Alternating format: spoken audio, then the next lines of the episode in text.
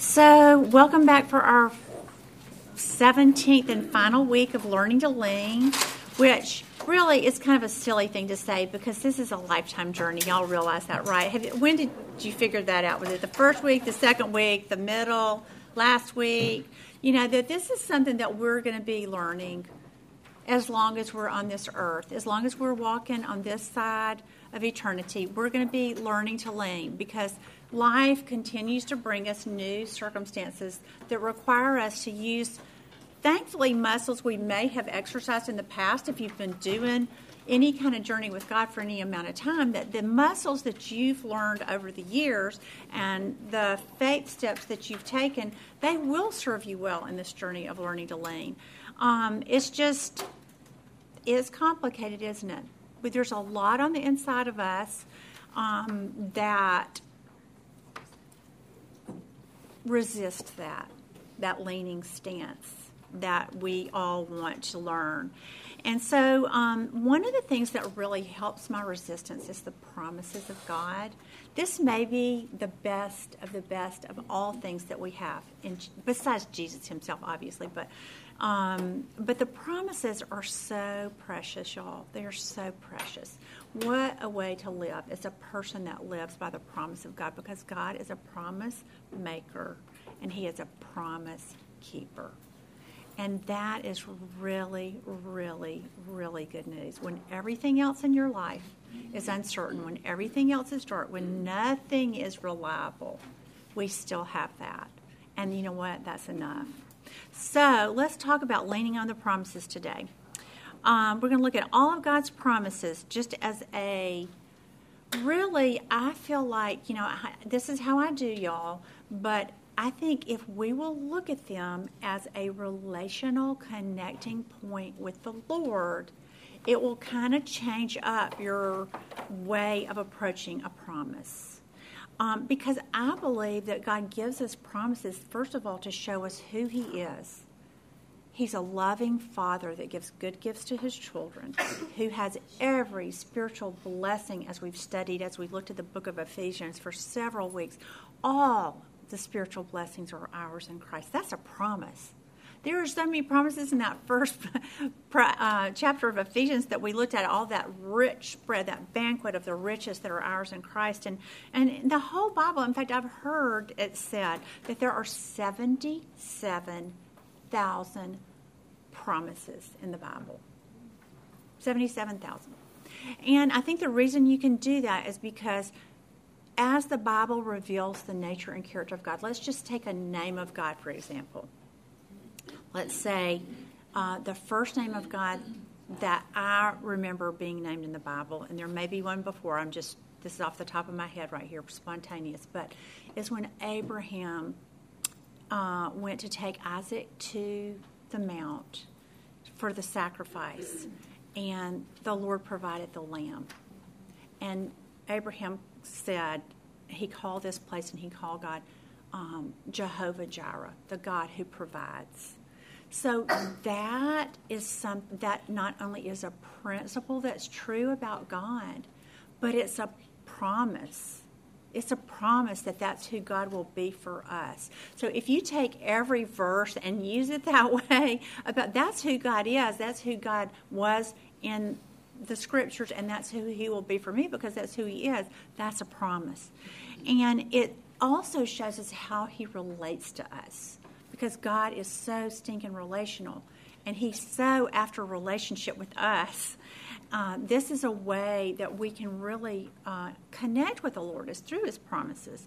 And so um, I think as we look at Paul and his life and his goal to know God more deeply, more progressively, more intimately, you'll see that I believe he was taking some promises and principles to the bank in prayer and that's we see reflected in his pen as he's writing to the to the um, to the believers in the early church, and obviously to us who are reading his letters now, that he is just you know as he studied the Old Testament scriptures, he's just taking those and letting the Holy Spirit apply those to his particular circumstances or the particular circumstances that his people are going through, and he's just turning it into a prayer in his in his writing.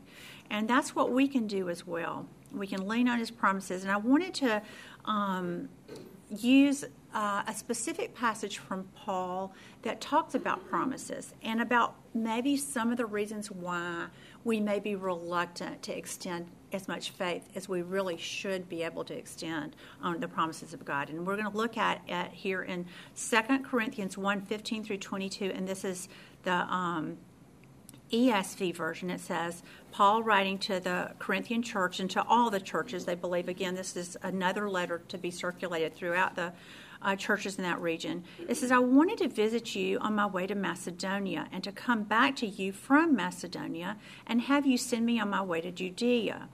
I was, was I vacillating um, when I wanted to do this? Do I make my plans according to the flesh, ready to say yes, yes, and no, no at the same time? As surely as God is faithful, our word to you has not been yes and no, for the Son of God, Jesus Christ, whom we proclaimed among you, Silvanus and Timothy and I, was not yes and no, but in, in but in him it is always yes. For all the promises of God find their yes in him. That is why it is through him that we utter our amen to God for his glory. And it is God who establishes us with you in Christ and has anointed us and who has also put his seal on us and given us his spirit in our hearts as a guarantee. So, Paul is talking to them about promises. And what the context of this, I gave you that whole big contest about yes, yes, no, no. This was my travel plan. He's out on one of his missionary journeys. And when he was with them, he thought, hey, what would be great while I'm in the region is just to, when I go to Macedonia, to come on back by here. Maybe I could spend the winter with you and we can fellowship some more and talk about Jesus some more. And, um, you know, I know some of you have studied this book and you know that that was a um, painful there was some painful stuff that he had to deal with with them, and we could go into a very long, lengthy thing about Paul's travels. But basically, what happened was the Holy Spirit gave him a left turn. It was well that it was in his heart to come back by, but he got a change of plans from the Holy Spirit. Circumstances changed, things changed, Paul's plans changed, and he's saying, I am not doing, I did not make my plans lightly. But what had happened is there were those in the Corinthian church that felt like Paul broke trust with them. And why was that? Because they had trust issues, y'all. We have trust issues. We're like them. We have trust issues. Why do we have trust issues? Because people said they'd do something and they didn't do it. They made promises to us that they never kept. And so, therefore, it is risky and it is scary to believe somebody when they make a promise. And then when circumstances change and they have to change their mind, then that really makes it shaky. But Paul was reliable, and God's promises are reliable. So he was saying to them, Well, if you don't believe me, which he goes on further in this letter to defend his ministry to him, that he has been faithful.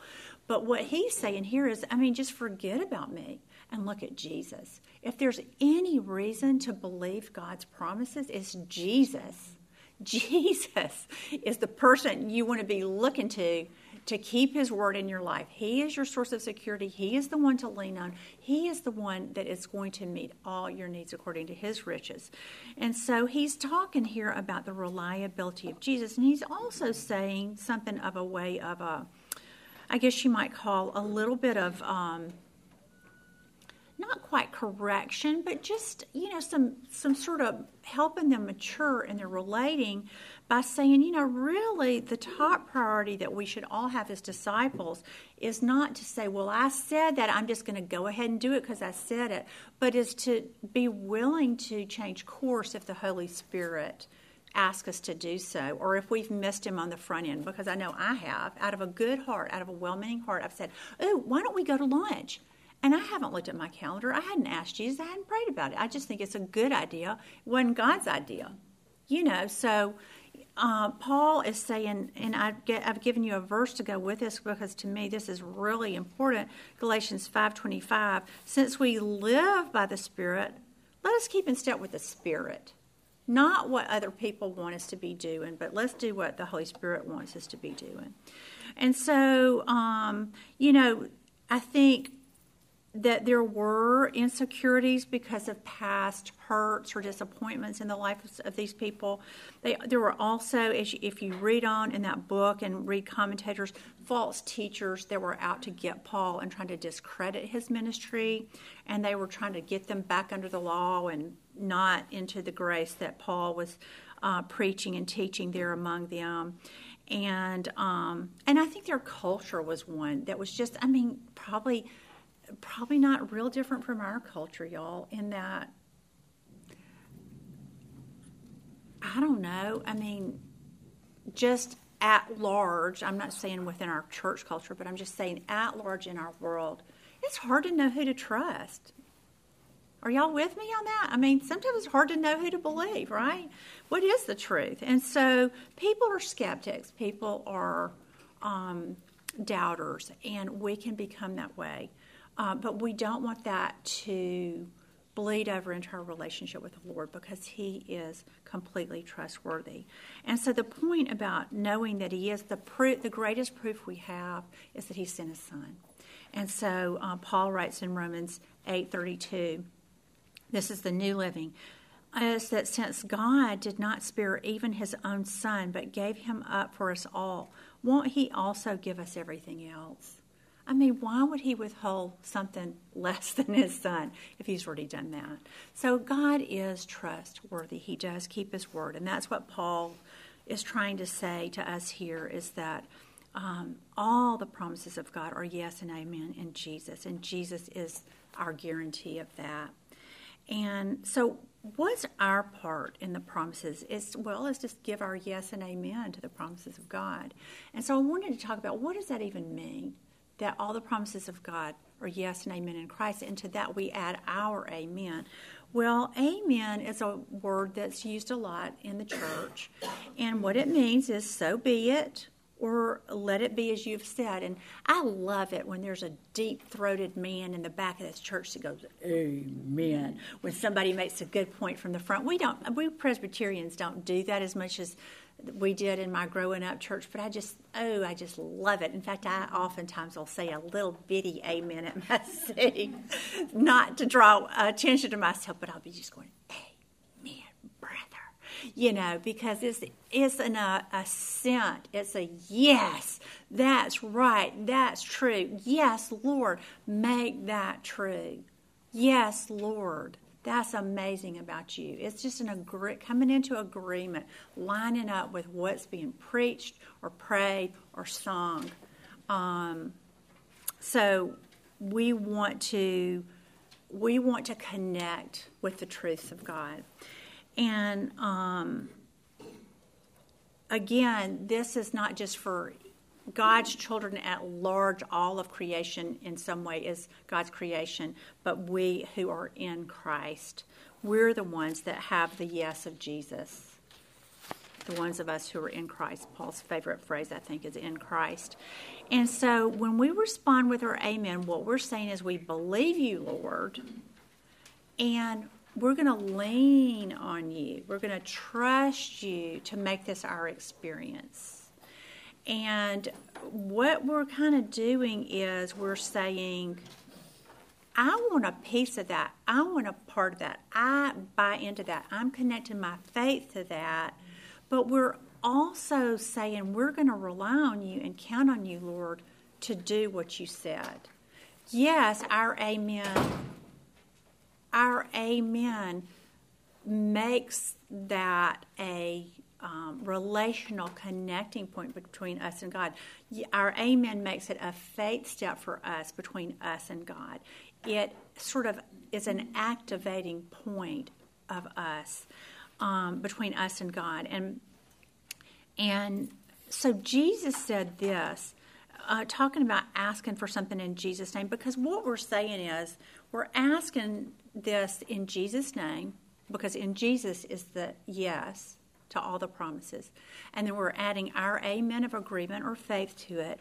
And Jesus is saying basically, when you ask anything according to my will, That's what it means to ask in his name. So, John 14, 13, I like the way the message phrased this. It says, You can count on it. This is Jesus speaking to his disciples. You can count on it from now on, whatever you request along the lines of who I am and what I am doing, I'll do it. That's how the Father will be seen for who He is in the Son. I mean it. Whatever you request in this way, I'll do. Okay, so you hear that He's saying, we're coming up under the authority of the Scriptures. We're coming up under the character of God and who the Word reveals Him to be. And we're saying, Lord, you are the one who's made this statement. You are the one who's given us this principle, and we want a piece of that action, or we want to experience that part of who you are. We want to know you there, as we've been talking about, and um, we want we, we're personally taking ownership in that. We're taking that risk and and moving toward Him in that.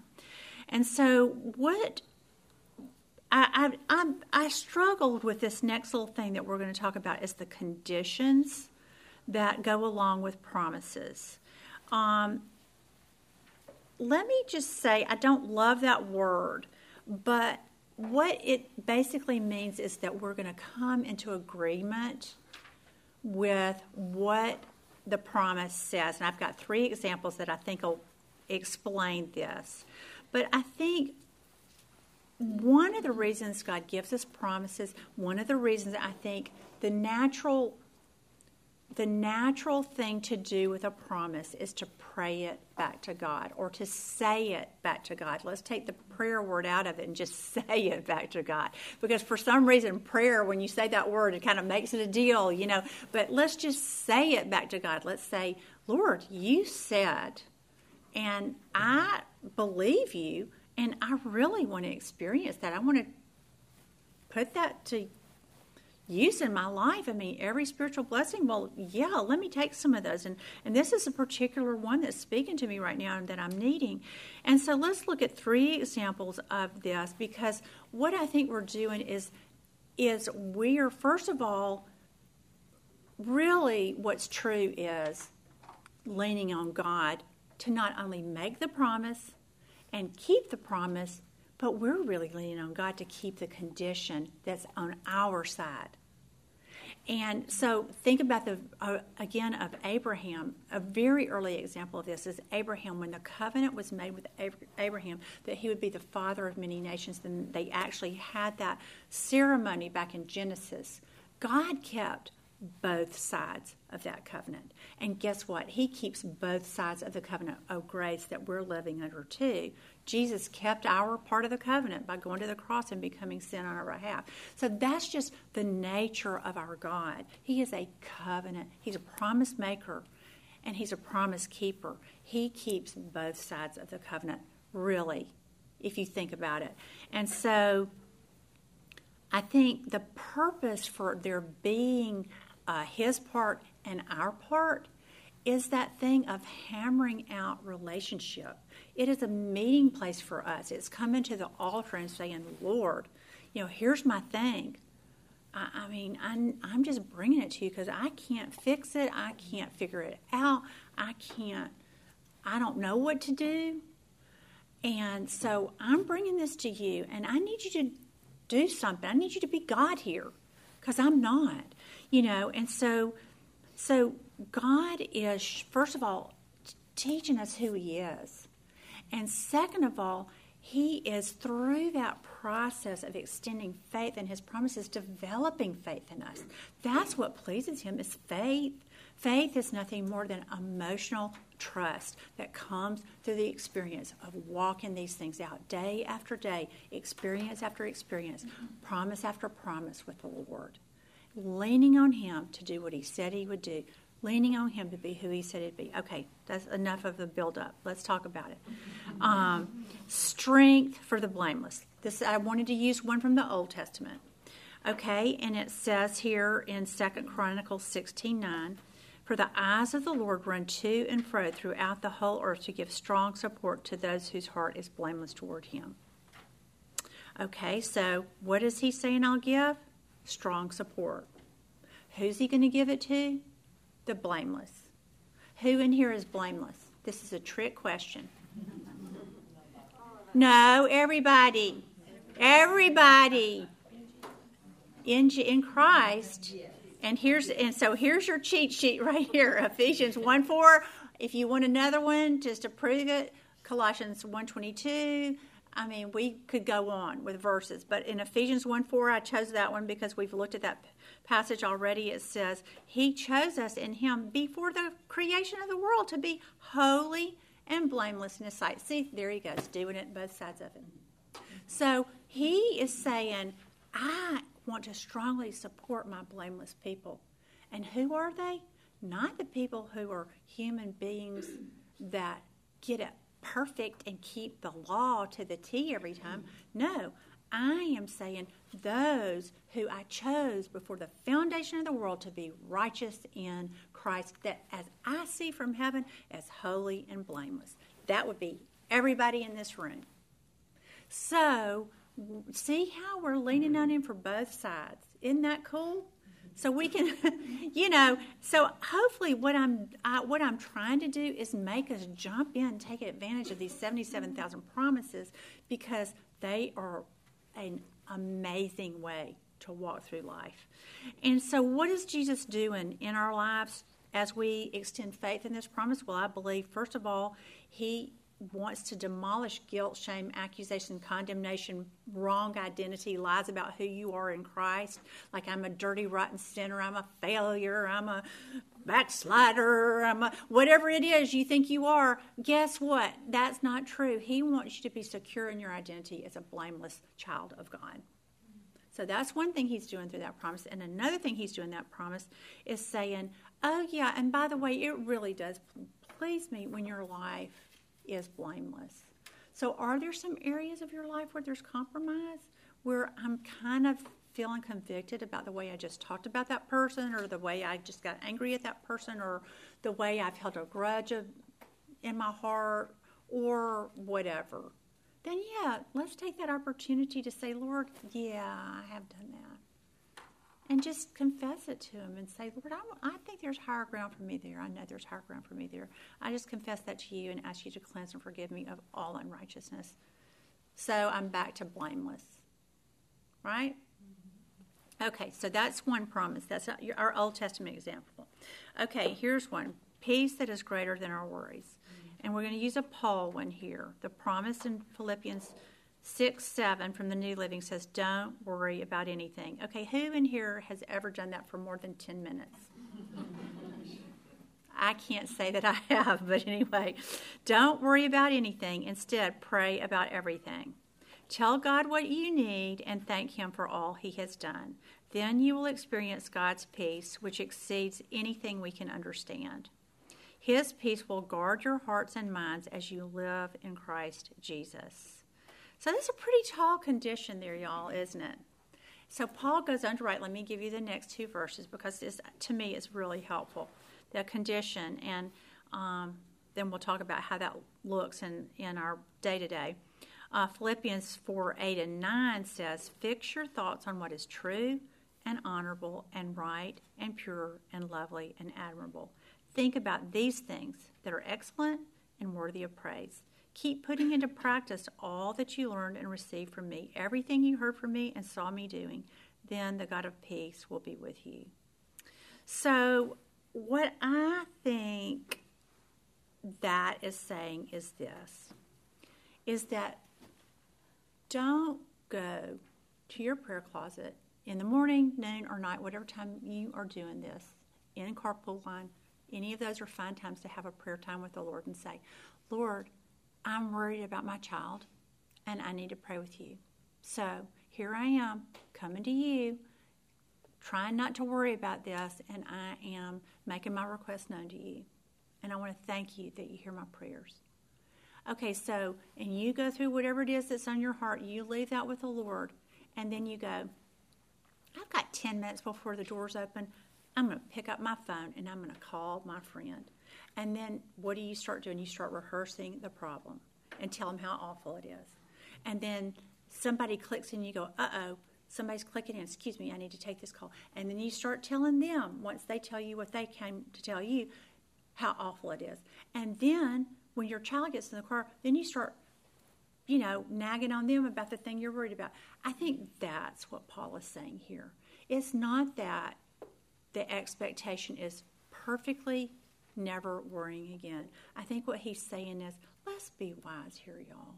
Let's come to God with our problem. Let's leave it here. And every time you catch yourself wanting to rehearse this problem, why don't you turn your thoughts to Thanksgiving, what God's already done, something that's worthy of praise, something, you know, um, that that I that I've seen in the Bible that is a good practice. He's saying whatever you've seen and heard in me.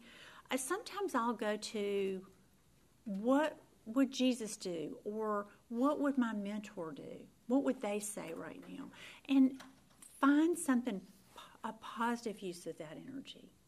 It may be singing, it may be praying, it may be cooking beef stroganoff. I don't know. But all I'm saying is what it's not doing is just nullifying everything you've done in your prayer life. So, and how do we do that? Well, we only can do it by the power of the Holy Spirit, y'all. I can't do this in my flesh. My, my spirit's willing, but my flesh is weak. And so that's that thing of, that's what it means, I think, to abide or to pray without ceasing. It's just to continually be turning your focus back to the Lord.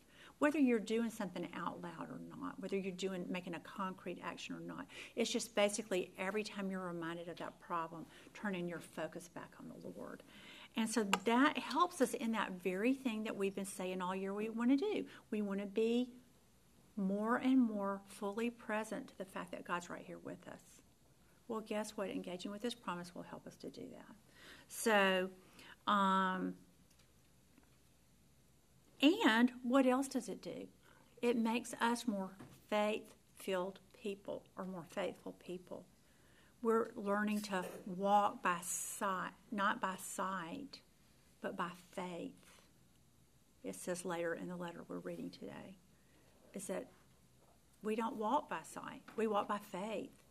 And promises are fabulous, fabulous way to walk by faith by applying God's specific word to your specific situation. Okay, who doesn't need wisdom? Everybody needs wisdom for everything. This is one of my favorite verses in the entire Bible because it is so simple, it is so direct. I don't think you can I don't think you can make it anything else but what it is, but it's just a direct promise from God. In James 1 5, it says, um, if any of you lacks wisdom to guide him through a decision or a circumstance, this is the Amplified. If any of you lacks wisdom to guide him through a decision or a circumstance, he is to ask of our benevolent God who gives to everyone generously and without rebuke or blame, and it will be given to him. So, do you see that as a, just a direct promise? If you ask for wisdom, God's going to give it to you. I mean, there's no water in there for me. I'm not seeing, there's nothing muddy in that, y'all. God promises. And I remember reading that as a very young disciple of the Lord and thinking, wow, that's pretty all encompassing. I'm going to start doing that. So, y'all, I just started asking. And I'd say, James 1 5. I wouldn't even go through the whole verse. I'd just say, James 1 5. James 1 5, God. James 1 5, God. And you know what? I, and here's the, here's the kicker, and I'm going to read you the condition after this, but what is very, very tempting to do when you do that. Okay, let's say, I mean, I, Jesus knows James 1 5. You think? He knows what's there. He wrote it, you know. So I got a situation and I'm thinking, do I do fish or beef for dinner tonight? Y'all, seriously, the, I pray about something that silly. But if it helps you more, do I go to the nursing home or do I go to 24 7 help? 24 7 help for my parent. I mean, anything in between, all levels, Jesus is saying, if you ask me for wisdom, I will give it. So I started saying, Jesus, James 1 5. And then something would come to my mind. It would be salmon. and I'd think, yeah, I can get that turned around in about 30 minutes. Just hit the oven button when you walk in the door, and we're good for dinner tonight. I mean, y'all, you may think that is crazy, but I'm going to tell you, I have been living the last 30 plus years of my life on salmon or whatever the my next right thing was from God. I'm just saying, you could spend the next 30 minutes thinking, is that even biblical to eat salmon? You know, is that even, you know, how many omega fatty acids do I have I eaten this week? Or salmon costs $10.99 a pound. Or that was probably Satan trying to get me to spend too much money at the grocery store. Or you can do that, and y'all, you know what? A lot of people do that. Or you can just walk in the grocery store and buy some salmon and cook it for supper and think, you know what? That was really good. Thank you, Jesus. You see my point? And I, I think we get hung up in the split second between James 1 5, Jesus, and the next thing that comes to your mind. I would encourage you, there is trial and error in this, but the game changer, the life changer, the transforming part of walking with Jesus is when you sense I've released faith. I have a thought come into my mind. I act on it, and here we go. That guess what? It's just like these listening questions we do in class. You start realizing that, oh, I'm connected with the Holy Spirit. God, God's speaking to me. God's giving me wisdom. I've never heard the word salmon out loud, okay? Heaven has not opened, and the word salmon has not been you know, blazing across the sky in clouds or anything like that. But I'm just saying, God establishes our thoughts, it says in Proverbs 16. It says, He will, in Psalm 91, 90, He will affirm and confirm the work of your hands. There's, I mean, I could give you more Bible verses to go with that. But James 1 5 says, if you ask Him for wisdom, He'll give it. So just go with it. And yes, you will miss him every once in a while, and it's okay. Better to step out in faith and take the risk and learn this incredible lifestyle that Jesus can even help you plan your menu. Much less your ministry, much less inform your parenting, much less your finances, much less your relational difficulties. It's way better to learn to step out in faith on these simple things and then know, wow, I leaned and he held me up. Amazing. So here's what it says as the condition that James writes right after that in verses 6 through 8. It says, He, so if any of you lacks, lacks wisdom, ask. Then he goes on to say, But the person who asks must ask for wisdom in faith without doubting God's willingness to help. For the one who doubts is like a billowing surge of the sea that is blown about and tossed by the wind. For such a person ought not to think or expect that he will receive anything at all from the Lord, being a double minded man, unstable and restless in all his ways, in everything he thinks, feels, or decides. So, what is God trying to teach us to do through this promise? Listen. Listen to him. He's just trying to teach us to listen to Him and to test and see that He is a really good God. He's a good Father, and He will instruct us and teach us in the way He should go. He will counsel us with His eye upon us. Psalm 32 8 is another verse that goes with His promise. So, I mean, there's tons of promises we could give you to go with this one, but does that, do y'all get what I'm saying to you? Is that don't get hung up in the super analyzing this stuff to death. Just just step out and see what happens. So, I wanted to give you this verse. This is, again, like so many of these promises, we are taking the nature of God and we are appropriating it, which is what we're about to do. Well, let me let me let me hold that for just a second. Um, I'm going to hold that for just a second. Let's do our listening exercise. Um, so, Father, we just want to come to you right now. And Lord, we just want to be still before you. And we ask, Lord, Holy Spirit, would you empty our, uh, our mind of all the details, of all the clutter, of all the billowing winds and waves and doubts and questions and all that, Lord. Just we we want to just be fully present before you now. And we really, really want to develop the habit of being still and listening to you. So, Lord, we want to do that now. And we want to ask you, uh, Lord, show us. Will you show us? Do we believe that all the promises of God are yes in Jesus? Just show us where we are with that, Lord.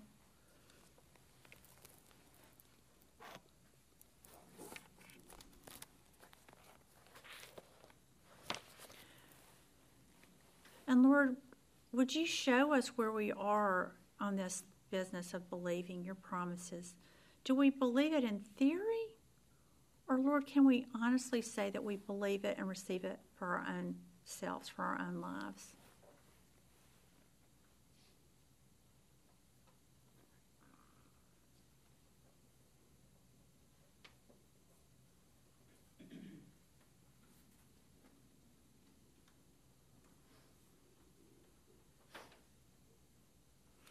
Lord, we um, we have lots of needs. We have emotional needs. We have financial needs. We have relational needs. We have spiritual needs. We have physical needs, Lord. And sometimes it's it feels pretty scary and risky to ask and to step out in, into faith and uncertainty, Lord. To step out not into sight but into faith. And so, Lord, uh, just pray that you would show us um, where we are in terms of our willingness to do that, Lord. And I just pray that you would give us what we need to bring us closer to that step of faith that you ask of us.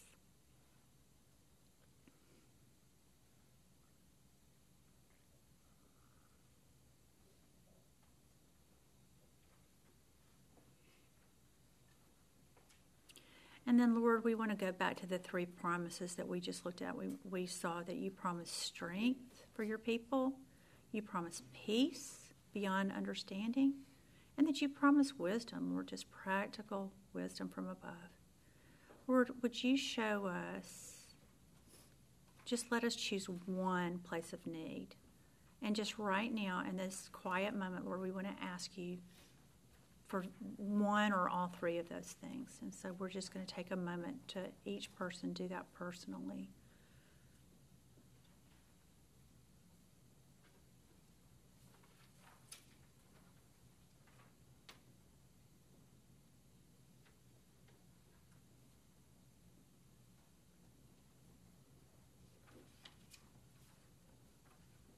And Lord, we thank you for your great love for us and Lord, just help us to trust you. And Lord, remind us and open our eyes when, when you do fulfill the promise, when you keep the promise, Lord, help us to know it and rejoice in that and build our faith with it. In Jesus' name. So, okay, I wanted to talk about that verse that's right before the listening. Uh, it's 1 Thessalonians 5 23 and 24. And it says, May the God of peace make you holy through and through. May you be kept in soul and mind and body in spotless integrity until the coming of our Lord Jesus Christ. He who calls you is utterly faithful, and he will finish what he has set out to do. So I want that kind of be the backdrop of my final comments about this promises thing. Um, these promises, every so many of the promises in the Bible are made in a specific context. Like let's take, you know, the world famous promise that every young graduate gets, Jeremiah 29 11. Um, wait a minute. Nobody tell me. Do not give me a hint. We know this. It is the one that says, um, I will give you a future and a hope. Yeah, whatever that. Yeah, anyway, so that promise was made to a particular people at a particular time. We are not ignoring that fact, okay? But what we are doing is we are we are taking the promise that he made that is revealed in the scriptures and looking at the heart of God toward his people And we are appropriating that for our own lives because He's the same God to us and to our people that He was to Jeremiah and his people. And so Paul writes about that, and I'm, let me give you this verse. Romans 15:4 from the Amplified says, "For whatever was written in earlier times was written for our instruction, so that through endurance and the encouragement of the Scriptures we might have hope and overflow with confidence in His promises." So, what is Paul saying there? He's saying if he'll do it for Joshua, Moses, Jeremiah, David, Joseph, Abraham, he'll do it for you. He may not do it exactly like he did it for them. He may not do it in the timing he did it for them. But the same God interacts the same way with his people because that's who he is. And so that's why Paul can take all these Old Testament scriptures and write them into his letters and believe that we too can believe them. Does that make sense? And so I don't want anybody to get tripped up on, but wait a minute, he was writing to Jeremiah there. I know. And Paul knows. It's okay. It's we don't we don't want to take a verse and just ram it into our uh, agenda no, I'm not teaching you to do that. I don't want you to do that. But what I'm saying is look at the character of God behind that verse. Look at the what it teaches us about God. And then you can appropriate that. What does it mean to appropriate? It means to take for yourself, to take possession of, or to seize. Well, we looked at Ephesians 1 3 that said, we said we've said it almost every single week, Ephesians 1 3. Paul writing, every spiritual blessing is yours in Christ Jesus. And then he goes on and he writes that huge description of, of some of them, just a few of them, a few of them, many of them. And so what he's saying is we possess those because God is ours and we are his. And so we can participate and possess all that's ours in Christ. And so appropriating is basically taking something that's already yours and saying, I want to apply that to this specific purpose. Just as you would take a deposit out of the bank and say, I'm going to put that on my mortgage. It's very similar to that. It's in the bank. That's what Paul wrote. It's, it's already in your account in heaven. Draw upon it, appropriate it apply it to your situation. And um, so, and I'm sure Paul, I know Paul was relying on the Holy Spirit as he wrote, because it said, Peter writes in uh, 1 Peter that the Spirit was moving those who wrote the Scripture. So the Spirit is guiding his prayers, he's guiding his pen. Just as we want the Spirit to guide us, as we said earlier, that um, that we would ask according to what he's already said, according to his will. Another great verse about that is John 16, 14, and I've used J.B. Phillips here. He, the Holy Spirit, will bring glory to me, for he will draw on my truth and reveal it to you.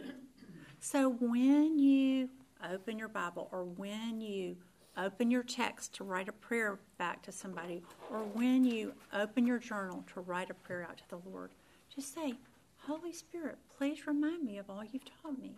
Holy Spirit, please bring to mind the thing that you would say to me or pray through me right now.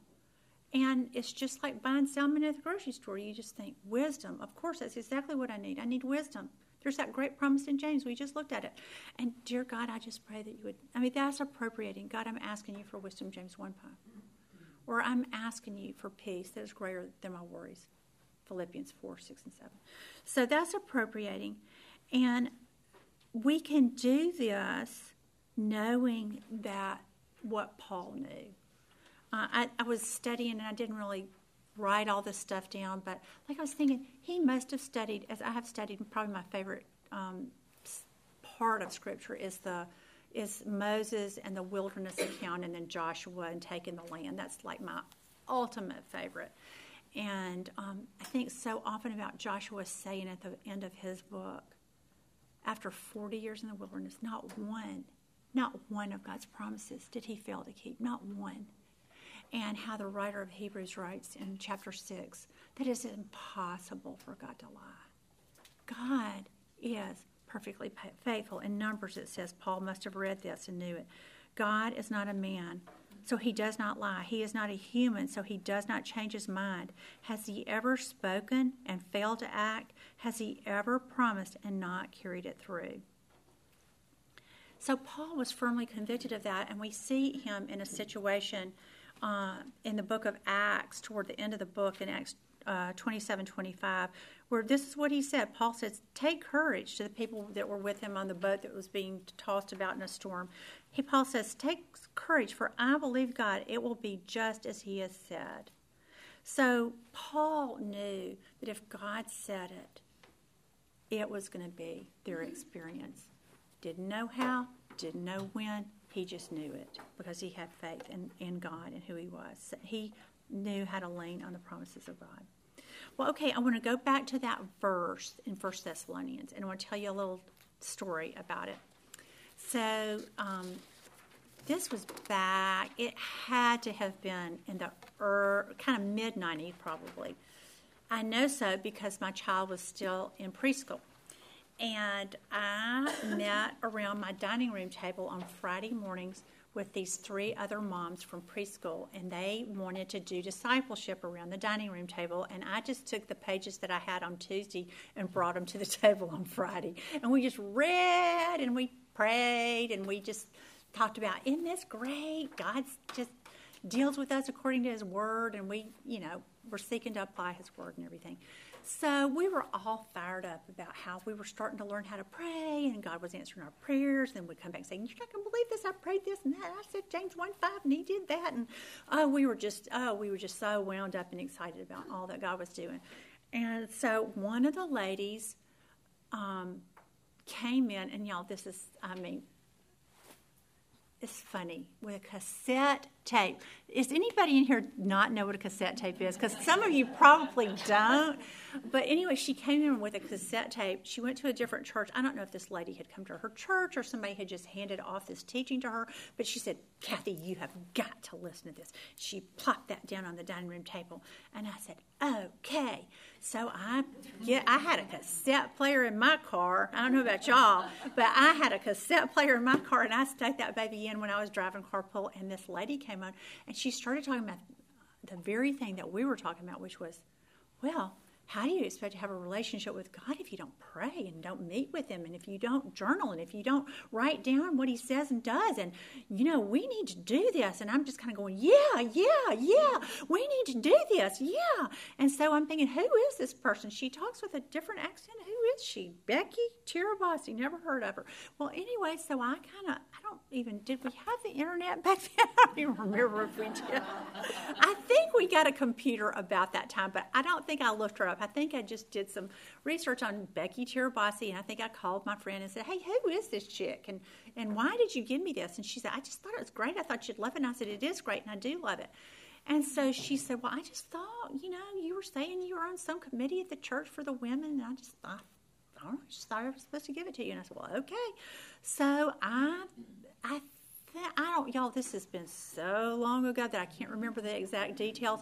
But anyway, somehow I got this teaching in the hands of some of these people. And we, our women's ministry, y'all, at that time, let me just say, it was like 10 people that met maybe once a quarter, maybe once a month. It was very, basically, what happened in women's ministry was do you have an idea? That sounds great. Why don't you go do that? You need a room, you need a nursery? Okay, good. That will we check, we'll put that in the bulletin. That was kind of how women's ministry went in that day. And um, wasn't a lot of organization, it was strictly volunteer. And so I think I may have passed off this uh, cassette tape to my people on that committee and just said, What do y'all think about this? And they were saying, Yeah, this is great. And so, you know, I, y'all, I really think God put this call in my heart to bring this woman to Birmingham. And it was like, Really? Because I'm thinking I'm supposed to bring this woman to Birmingham. And I found out she's out in California, and I, I don't know how I landed her phone number, but I landed her phone number. I get on the phone with her and say, Becky, this is Kathy. I wanted to ask you, would you come to Birmingham? And she goes, Well, Kathy, you need to talk to my agent. And let me just tell you, I need a first class plane ticket to Birmingham. I need a hotel room that has this, this, and this in it. And I need this kind of honorarium. And I need you, furthermore, to get this published in the newspaper if I'm going to come out there. And I'm going, I, I mean, that makes me her sound but let me just say, this was my take on it. That was my take on that conversation. She was a super nice lady, great speaker. But I was kind of going, really? Really? Really? Wow. Okay. Gosh. I mean, God, you're going to have to really want this woman in Birmingham because that's a lot. And I've got at least one preschooler and one in elementary, or maybe two preschoolers at that time. I'm thinking, okay, Jesus. And so I tell, come back and report to my people and say, this is what Becky Tirabassi from California says about coming to Birmingham. And they're kind of like, Kathy, I think we should pray. And these were people that are like 15 or 20 years older than me. And I'm going, yeah, I think that's a great idea. So we're in this little room that's up there on the, uh, like that main floor where the sanctuary is. I don't even think that room's there anymore. But I can go there in my mind in this room. We just got our little folding chairs together and we got in a little circle and we started praying. And one of the women prayed that First Thessalonians 5 23 and 24. Faithful is he who has called you, and he will bring it to pass.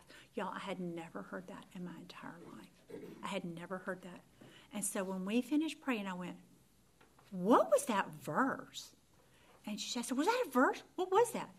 And we found it. I looked it up and I went, Dang. If you're calling me to do this, God, you're going to bring it to pass? Okay. Okie dokie then. What you need? Let me, let me find out specifically. What, okay, you need a plane ticket, you need a hotel, you need a, something in the Birmingham News. Okay, great. God, let's just see. I mean, if you want that woman to come here, if that's what you're calling me to do, I'm just, would you bring those things to pass? Because she said that's where she's going to need to come. Y'all, I want you to know this is no lie.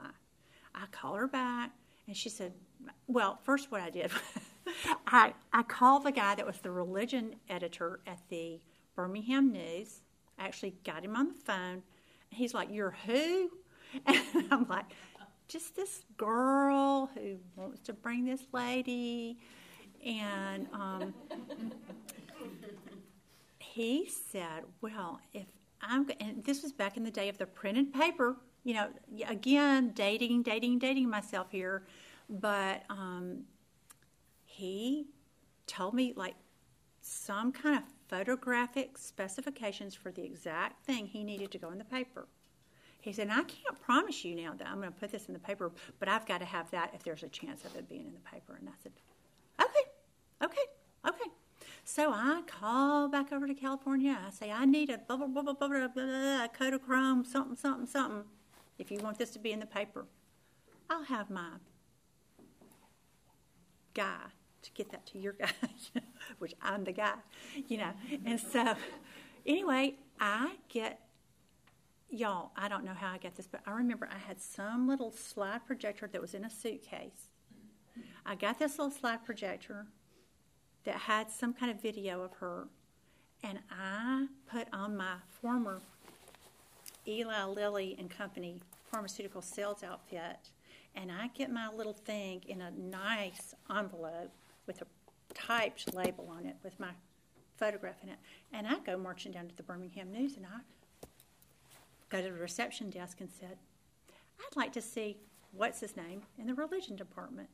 And so she she said, uh, Do you have an appointment? I said, No. But he asked me for this, and I'm here to bring it to him. And so she said, Let me call up there. And so he, she said, He wants to talk to you. And so I get on the phone, and he goes, I will put this in the paper if you will leave me alone. and I said, Deal. And so I never got to use my little video thing, but I passed out. Y'all, the day before Becky Tirabassi came, and somebody paid for her all that stuff there was a below the fold color giant picture of her, and we had almost 400, 300 something people that came to the church from all over Birmingham to hear this woman. And I'm just sitting there going, God, you really do bring to pass what you've called us to do. Y'all, this was so above my pay grade. This was so above and beyond my wildest dream. Talking about greater than you could ever hope to ask or think. Talking about um, exceeding abundantly. Talking about eye hasn't seen, ear hasn't heard, my can't imagine. And I'm just thinking, I, I walked in that morning and the room was full, and I just went, Oh my gosh, God, you did this. And y'all, at the end of the time, this is what she did. At the end of that, she had every single person bow their heads and pray in, in a prayer time, and she said, If any of you would feel led to make a commitment to Make an appointment with God to spend time with Him every day for the rest of your life. I would like to ask you, with all heads bowed and all eyes closed, for you to stand now. And y'all, every single person in the room stood up. Can you believe that? God took that little act of faith of that girl bringing that tape, who put it in my hand, who took it to those women who sat down in that room and prayed with me, who told me that verse, and I extended my mustard seed of faith on that little verse, and God blew me away. I'm going to tell you, it's more often going to be grocery store stories. That's more often what it's going to be. But for the things that you think God is calling you to do, believe Him, y'all believe him because he is good. He is good and he is good at doing things that are beyond you. And that is the perfect stage for him to bring glory to himself, is to give you a call that is bigger than you. Nobody could have explained that on human terms. Nobody. God did that. And everybody knew it. And he got the glory for it. And every one of his people that attended that day came away with a heart that was convicted to spend more time with God. So that is what it looks like to lean on the promises of God. It can be so simple, y'all. It just doesn't have to be hard. I would encourage you to try it. I think you'll like it. Please let me know what he does. I want to know because it's going to be good. Okay, let's let's close in prayer. And we'll write our one thing. Father, we just, um, we're in awe of who you are. You are such an amazing God, Lord. You just promise and promise and promise and promise and promise some more. You promised to send one who would save your people from their sins. You promised to send one who would release prisoners from darkness and turn beauty to ashes, turn ashes to beauty. You came, Lord, to um, release those who sit in prison from their bondages, Lord. You came to give us a double portion that we could know you um, and rejoice in our portion here in this world, and that everlasting joy would be ours as well, Lord. You are amazing, Lord, and we just fall before you in our hearts in honor of who you are. And Father, never let it be said of us that we would doubt a God like that. Never let it be said of us that we would think something's too big for you. Never let it be said of us, Lord, that we would um, be too timid to extend our little faith and our little courage out there for a great big God like you. I pray, Father, that you would give us an infusion of your faith uh, as we hear your word and as we read your word and as we pray it back to you, Lord, that faith comes by hearing and hearing by the word of God. And that, Lord, we would be ones who would listen. Father, bless our ears as we do come to you for peace and for wisdom and for strength, Lord. Bless our hearts to believe. Bless us with uh, freedom from distraction and Father, help us to recognize the voice of the thief who wants to kill, steal, and destroy. Father, help us to know, as you've promised that we will, that um, that His sheep know His voice. So, Lord, help us to know Your voice when you guide us. And Lord, we just thank you so much that you're standing ready, tall, strong, unassailable, with your love and your fullness to meet us wherever we are so that we can just lean into who you are and what you've said. And that, Lord, um, that we can really be content because you're so perfect. Lord, to teach us as we continue this journey to learn to lean and to learn to be content and to learn to trust you, Lord, because you are so incredibly trustworthy. And we ask this in Jesus' name. Amen.